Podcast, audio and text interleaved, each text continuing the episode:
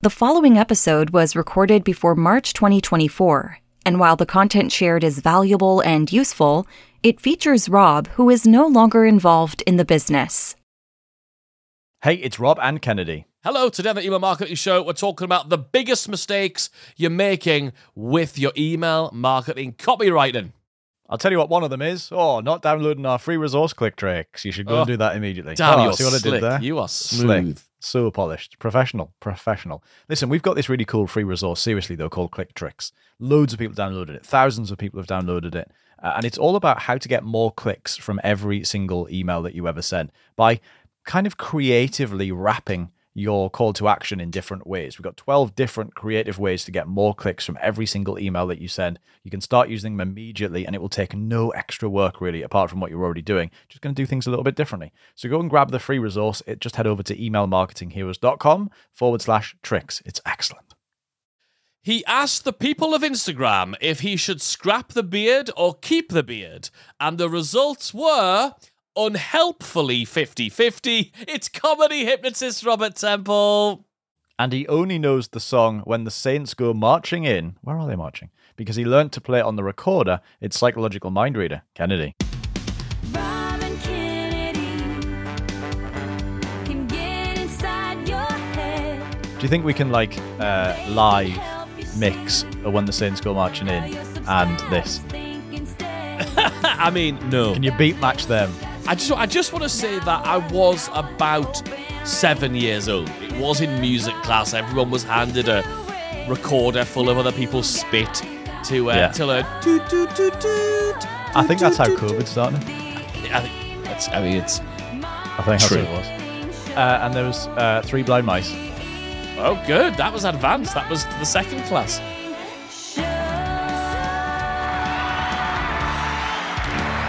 Page two. Page two of the book. So first of all, your beard is an accident. I don't know if people know this. I think we've talked about it on the show before, but yeah, very briefly. It's an accident. It grew in, and I didn't have my razor with me while I was away, and I just sort of left it. And then Kennedy said he liked it, and I thought, oh, this finally Kennedy fancies me. Let's go it. Uh, and then uh, and then other people said they liked it, so I just sort of left it. And it's it's a bit patchy on the sides. That's the problem. That's the that's my only reservation. It's a bit patchy on the sides. So I was thinking about just going back to normal, going back to baby faced. Uh, and then honestly, I asked Instagram. The only problem is because Instagram stories only last for 24 hours and then they're gone. I wasn't online at the point. You know, like you know, you missed you, you missed the thing you're bidding on on eBay, and then Derek nine eight two two six in Salisbury gets it, and you go ah rats.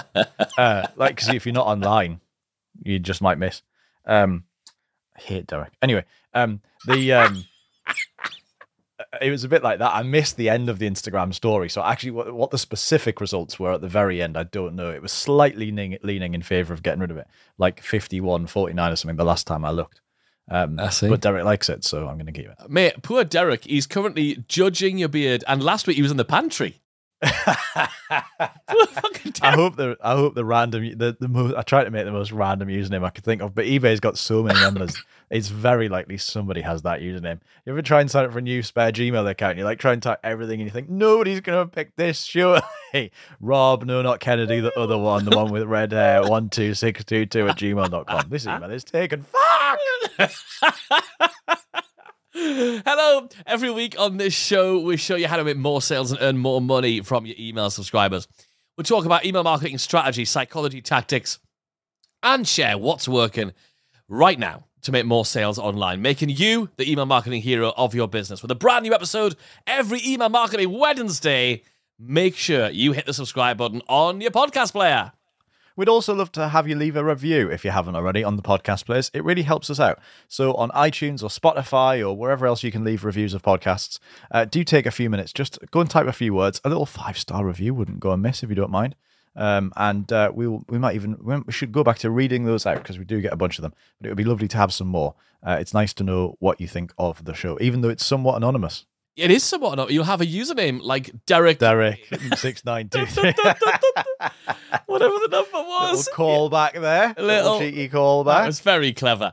Rob, we've got a sponsor for the podcast this week. We have it's poster my wall. Poster My Wall. What does Poster My Wall do? Basically, they combine email marketing with graphic and video design and social media scheduling all in one place. What, a bit like like if Mailchimp and Canva and later all got together, got down to it, and had a baby. exactly that. Lovely. That sounds amazing. And they're sponsoring this episode of the Email Marketing Show. So definitely go and check them out. Go to emailmarketingheroes.com slash poster my wall. Emailmarketingheroes.com slash poster my wall. Check it out. And remember, by supporting our sponsors, you're also supporting the show. One of the things I think a lot of people say to us about, oh, it's like, I'm not very good at, like, I'm not a copywriter. I'm not a Or I'm not good at writing at all. Yeah. Yeah, yeah, and and it's interesting. We've been doing quite a bit of training recently. We've been talking about this uh, this myth that you need to be a good copywriter or a good writer to write emails. Actually, if you're not a very good writer, that's actually a bit of an advantage you've got. In fact, it's kind of a significant one because nobody likes receiving emails from the slick copywriter. Who else wants to improve their da, da, da, like who's connecting? Who's emotionally engaging with that shit? Answer is nobody. Nobody. It's an in- it's an interesting thing, isn't it? Like a like a long form written sales page or a long form um, VSL, a video sales letter script or whatever.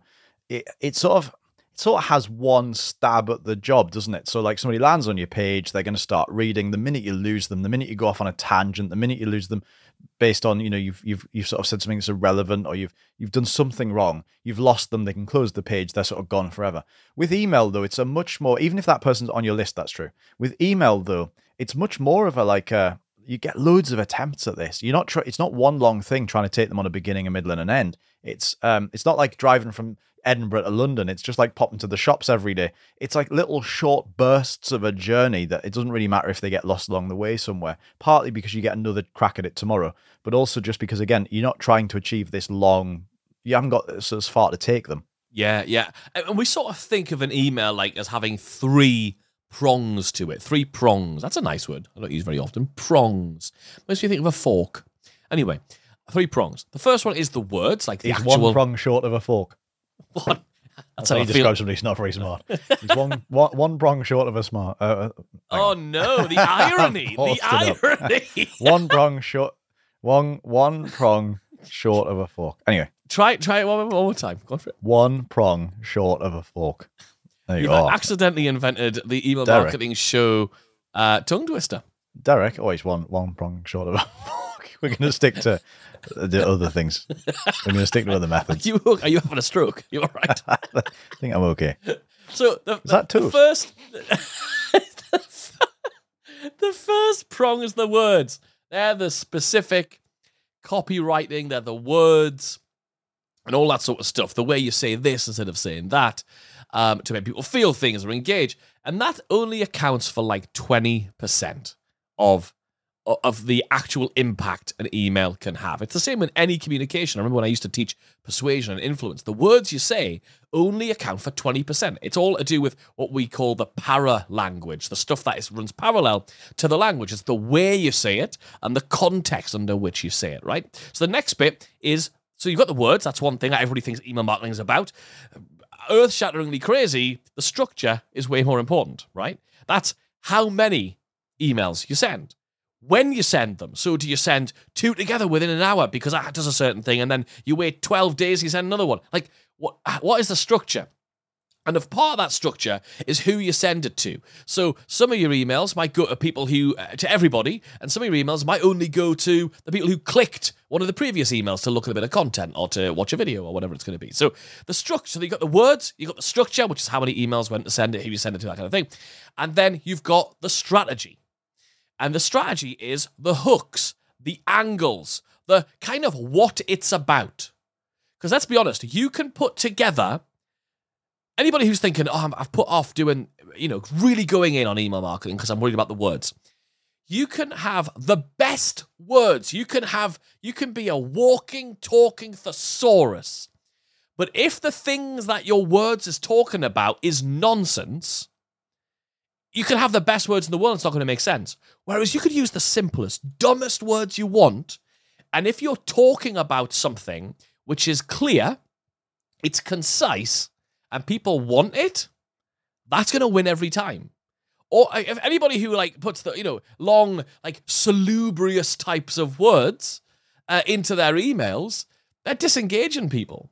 So the strategy, the hooks, it's the this email is just about the urgency, the thing's closing tonight. This email here is about announcing the thing. This one here is just about the story of Terra and what she did when she launched this campaign or whatever. So having those different hooks and having those an- angles, right? The thing is, we have done other episodes with the sort of general, bigger, broader picture of email marketing mistakes. Um, so in this one, what we're going to do is just zoom in to the 20%. So to just to where this 20% of results come from, and that's the copywriting. That's just because, hey, like I said to, to you, Rob, before, like 20 well we say it's only 20% but at the end of the day it's 20% like if somebody nicked 20% of your money right now you'd be fairly pissed off and probably chase them down the street. So the 20% is important but making sure you've got the structure and the strategy right way more important. We see loads of people who've got great copywriting chops brilliant copywriters really compelling engaging stuff but then it's just not leading anywhere. It doesn't It's link together it's honestly this would be hard to accept but honestly you're going to be better off sending a well structured campaign of say 12 or 20 fairly average or rough emails compared to sending one perfect copywritten email for tons of reasons we don't have time to unpack here. But like again i can say it again you could send a campaign with the right structure in it of 12 6 20 100 whatever emails that's been thought through and designed and specifically thought about for you uh, with fairly rough, ropey copywriting in them, and that is going to work way, way, way, way, way better than one perfectly, flawlessly written, good practice copywriting emails. And that sounds crazy. and one true. of the things that, that I, th- I think we said recently, which I'm, I'm really think is, is a really good way of describing it, is the difference between having a strategy and not having a strategy. A lot of people say, I'm going to give you a strategy for this. Most people conflate and confuse the word strategy for tactics.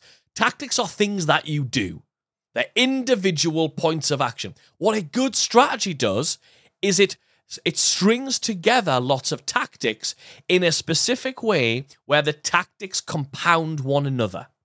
If you've got a bunch of tactics which are not compounding the result of each other, then it's not a strategy. It is still a string of tactics.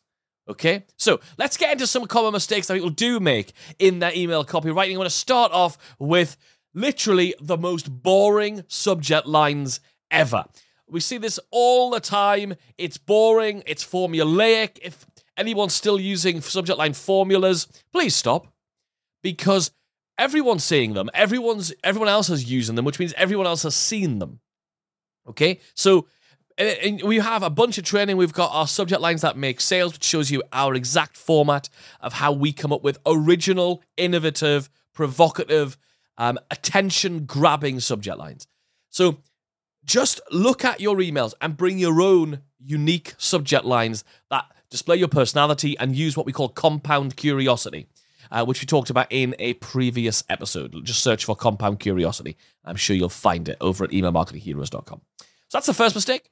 The second big mistake is having just a big wall of text. White space on the email is a really good thing. I know when you're sending like real emails, you know, like transactional emails back and forth, where I'm going to email Kennedy about something, and I'm going to email my dad, I'm going to email the guy who works at the, um, you know, the local whatever offices or whatever. When you're emailing people, um, generally speaking, you don't you don't do much interesting stuff with the format. You gen- generally type from right from left to right all the way across the full lines of black text, and then they sort of clump together. You write long paragraphs. It's it just you know you just write and you just hit send.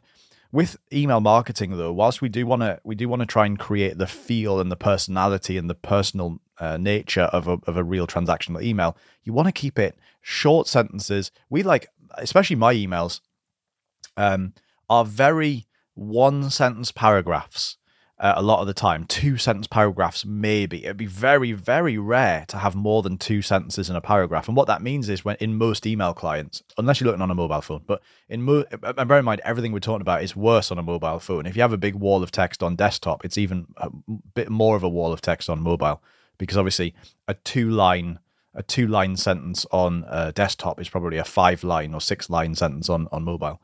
But basically, um, if you uh, what was I saying? You want to have like one to two line paragraphs tops.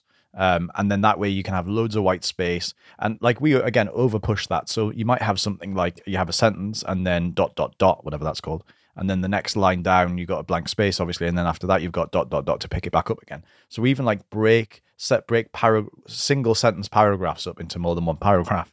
Just for the purpose of having white space, It you makes want them this to easier be to chew, doesn't it? It makes them easier to chew. Like if you've got this massive thing, you go, "How going to eat that?" You go, "Well, you know, you're going to just, you know, you just consume one little bit at a time." I think, I think Yeah, that's you you want to try and have white space for sure. Yeah, yeah. The next one is beating around the bush, kind of going on and on and on, and people end up lost going, What's the point you're trying to make? And the reason this happens is because when the person sat down to write the email, they did not have a clear vision of what is the one single point they're trying to make in this email. Each email has to make one single point. One point. That's all you're allowed to do. You're allowed to make one point per email. The good news is tomorrow or the next day, you're making more points. That's how you end up with being able to do more emails. So if today is only about social proof, then you are not allowed to talk about the discount. You are not allowed to talk about the fact that it's closing tomorrow. If today's emails about social proof, make it only about social proof. Or if it's about one element of the program that you offer, make it only about selling on that element. So make one point because that creates clarity and it allows your reader to lock onto that one thought and that one thought to grow in their head. Whereas you put a load of thoughts of people, they can't lock onto anyone and they don't think about any of them. One single point, and that allows that thought to grow inside of their mind. the next thing is to really sound like you're writing your English coursework or an essay at school. Um, we're not trying to impress anybody here, and that's really important. Um, you don't need your emails to sound clever or intelligent. It doesn't matter who you sell to or what your audience is. You want them to you want them to sound simple. You want them to sound accessible. You want them to sound like something that anyone can read and understand and get value from. Um, again, you're not trying to impress anybody here. You're not trying to score points. The only purpose of your emails is to drive sales. And a lot of the time, the stuff that we think is important, it's one of the reasons why people say, I can't do email marketing because I'm not a good writer, um, is because they think that their writing has to be impressive or intellectual or intelligent or, or at least smart in order to be able to impress people. And that's not true. Um, you, It just you- has I mean, to be you, doesn't it? Like if you're if you've got an amazing use of the of the language, then damn well use that because that's you. But if you haven't, if you talk just like you know, we talk very casually in our emails in real life. We're not intellectuals, and we just talk like this, right?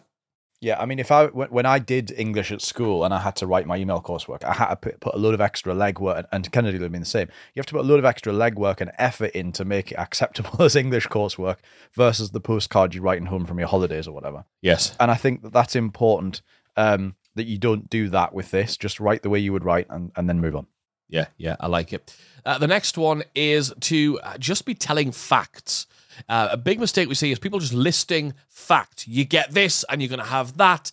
You're you're way better, and you're going to connect much deeper if you use some storytelling in your emails. So not every email needs to be a story. That's that's not true. Um, but you do want to make sure you do weave some kind of stories, and you can turn anything into a story. It doesn't mean you have to say this person was called John and this is what they did. It can be a story of a journey of anything happening from one place to another. So adding story, uh, not having storytelling uh, elements or in your emails is definitely something you want to avoid. You want to keep the storytelling in there. On the flip of that, you also don't want to make your stories too long. That's important too. Rambling on about details that are not important. Listen, I do this in everyday life, right? I love telling stories. Don't me. Damn right. Jesus. I like telling stories, but I like to tell the story. I like to go the background and Mate, uh, one time you t- were telling me about something that happened like when you got to the office. Uh, and I was like, okay, what happened when you got to the office? You're like, well, two days before I was in the car and I'm like, fuck me, what happened at the office? Yeah, I like the details, but I don't when it comes to email marketing. I'm very good at cutting out the details when it comes to email marketing. Um, and so that's really important. You want to just, uh, the, one of the quickest ways to do this is to make sure we always say start in the action. So again, rather than being like, hi, Sandra, um, it was Monday and I needed to go to the bank because every Monday I go to the bank. I've done that since 1962 because in 1960, you don't that. You just want, hi, Sandra, bang. And in fact, not even that, bang. The shotgun went off and everyone in the bank froze, right? If that was the story that a guy with a gun or, or a girl kid with a gun came into the bank and held the bank at gunpoint. You want to start with the the big moment. So again, one of the quickest ways to keep your story short um, is to start in the action. Then you chop off a whole load of context, which you can build in. You can build in context um, by implication, can't you? You can imply context as you go. For example, if you say, um, if you talk about a wedding, I remember the day I got married, for example, people automatically p- picture that wherever they need it to be. You don't have to say the church was this and the vicar was this and whatever, because people can decide where they think the wedding should be. If it was in a church, it's in a church, unless the church is uh, integral to the story, like something bizarre happened that would never happen in a church, then you can talk about it. But generally speaking, you can imply a lot of the context that the story needs. And the next is assuming that your audience actually know what it is that you do, the way that you do. We have to we have to make sure that we don't really use any jargon or make assumptions. Jargon and assumptions very different, two very different things. But for example, if we sent an email and it was about and we were saying, hey, it's really important that um, to, in order this week, I'm today, I'm going to share with you how to improve your EPSPM. What the first thing you're going to do is, blah, um, there's going to be a whole bunch of people, even if they're experienced with email marketing, who will will not know what the hell EPSPM is. So what we'll have to do is go. Today, I'm going to show you how to improve your earnings per subscriber per month. That's that's how many, that's how much you earn for every email subscriber you've got on your list. Let me show you how to do it. Just adding that one sort of comma, little aside, gives context because anybody, anytime anybody reads something that they don't understand, they're now suddenly trying to almost read it with their eyes half closed. They're trying to do it in the dark through try, while wading through sludge. It's very difficult, and they're doing it uphill. Like you're really, really pushing back people's ability to do that. You want to make it really easy. So make sure they don't that they don't that you don't that you don't assume they understand anything about your industry. So, and that's really simple to do. Just don't get technical. Just go with what they're actually trying to do. Hi, uh, you know, here's how you get some e- more emails delivered. First of all, you want to make sure that the tech set up. Instead of saying, here's how to increase your email deliverability. One, in, uh, make sure you set up your SPF records and your DKIM. No, you're going to say, make, one, make sure the tech set up. Two, so we're going to just make sure that we don't make any assumptions around anyone's level, but at the same time, don't be condescending. So we don't want to be saying things like, and for those of you who are newer to this, or for those, those of you who don't know, you're just doing it almost a bit more like you're adding a bit more context and just confirming. So, hey, I'm going to show you today how to um, increase your SP, uh, uh, SPFPM. That's how much you make per subscriber per month. It stands for sales per, per subscriber per month. It's really simple. You are going to one. Blah, blah, blah. So we're going to just make sure that it's very clear what the hell we're talking about. And that relates to the, the, eighth mistake, really, which is back referencing. And this is important. So this is talking about an email that you've previously sent that people may not have seen. Let's not let's remember that nobody's getting a 100% open rate. And so a lot of the time when you send an email today, people will open that who didn't see yesterday's or last week's or you know some some previous email. And it's a bit like if you went to see, you know, a popular comedy technique is to do a callback. So, for example, several times in this episode, we've talked about Derek nine six two two two two one, and the truth is, in a future episode, we could randomly throw that callback in, and it wouldn't make sense to loads of people because loads of people didn't hear this podcast episode, and there's some in joke people are missing out on. If you imagine, right, you go to the comedy club and you're an hour late, and you miss the compare opening up the comedy set, and he makes a joke and has some chat with a guy in the front row called Derek about his eBay account and he's really funny. But then you turn up an hour later and you've missed all of that, and he continues making jokes about Derek and his eBay, eBay account. You've you've only got a vague idea what he's talking about. You can make some assumptions, like the guy in the front row is called Derek, and he must have talked to him earlier, but you don't have any real context, and it makes you feel like you're not part of it. And you don't want that feeling to exist with your emails. You don't want it to feel like yesterday I told you about the three. But now there's there's a there's a there's a correct way and a wrong way to do back referencing. The wrong way is just to go yesterday I told you about blah blah blah blah blah blah, which now sounds like well hang on I, I didn't see that email. I can't read the rest of this email. None of it's going to make sense. The only pre- the only handful of places that we do use back referencing is either a we know they've engaged with the content in a previous email. For example, if you send them to a some of our campaigns, we'll send people to go and watch a video, and we'll know if they've watched the video based on them clicking and then watching the video because we track all of that. If that's happened, then you can happily back reference that email in that video because you know they've seen it. You can say, hey, listen, I know you saw that video yesterday, so now I want you to watch this. That's one way you can do it. The only other way that you can do it is basically by um, setting it up so that the email you're sending now that's back referencing the previous email is not a very specific thing. So it could be that, or it can highlight the fact you know that you don't know if they've seen it. So for example, it could be, um, I I- listen. I've been for the last week. I've been telling you about this amazing webinar, but I noticed you haven't registered yet, which makes me think you've probably missed all of those emails. That's a useful way to leverage back referencing. You're back referencing a bunch of stuff that it looks like they probably haven't seen. You're actually using that as an excuse to send this email. Hey, listen, the webinar is tonight at 8 p.m. I've been telling you about it for the last two weeks, but you still haven't registered. So either you haven't seen any of those emails or you're just not really that interested. Here's why it matters to you. So there's two ways you can use that. back referencing, but generally speaking, don't. Yeah, I love it. I love it. So basically, what we're saying is it really doesn't matter that much in your emails to be working on sounding smart, unless you are smart, which means you'll naturally sound smart. So just work on sounding like you. Secondly, work on your grammar and your spelling to a point. Like, don't worry too much. I'm dyslexic. I sent a daily email, and part of my opt in page says I'm dyslexic. There's going to be typos. If you're offended by that, don't opt in. So don't focus on making sure. Like, we don't get any of our emails checked by anybody before they get sent. They get written. We look over them once and go, yeah, that's cool, and off it goes. But a second, like Rob doesn't come to me with his email every day and go, hey, can I send this? Absolutely not. Goes out, sort of has a typo in. Rob's quite a good speller, so generally that's that's not too bad. But in general, make it a feature. Make it a feature. And just remember that the strategy is way more important than the copy. So, yes, you definitely want to include these techniques within your copy. They'll definitely make your copy better. But having the strategy of how all of these emails link together is way more impactful. It's going to have more impact on your sales, on your engagement with your emails, and how much you make from them. So, uh, hopefully, you enjoyed that. Now, we're going to go over to this week's. Subject line of the week. Subject line of the week. What have you got? This one's really simple and it, it actually plays nicely into this episode, um, which is it's just the subject line is just something magical. Full stop. Um, it talks about the fact the story is roughly that Kennedy and I used to go to magic conventions a lot. Um, and that was it. But basically, um, it's it speaks to what we said earlier about the mistake of trying to have copywritten uh, subject lines. There's nothing in that email which is about the benefit or why they should open the email or what they're going to get or the fact we send them to a free webinar or any of those things. It's just something magical. And there's a lot to be said for having subject lines where the subject, the, the goal of the subject line is not to be clever or enticing particularly, other than to differentiate today's email from the next email. Um, and so if somebody's on our list and they like receiving our emails, we've done all of that training through our getting to know you sequence and everything else that we do as our general approach, the strategy and the structure of our email marketing. And that means that all the words have to do really is say why this one might be different from yesterday's and it might be appealing. Yeah, that's this week's. Subject line of the week. Subject line of the week. We'd like to officially thank Derek for his uh, sponsorship of today's episode. Uh, but- not really.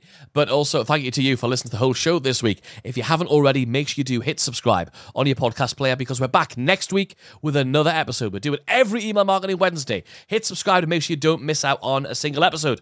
And we'll see you then.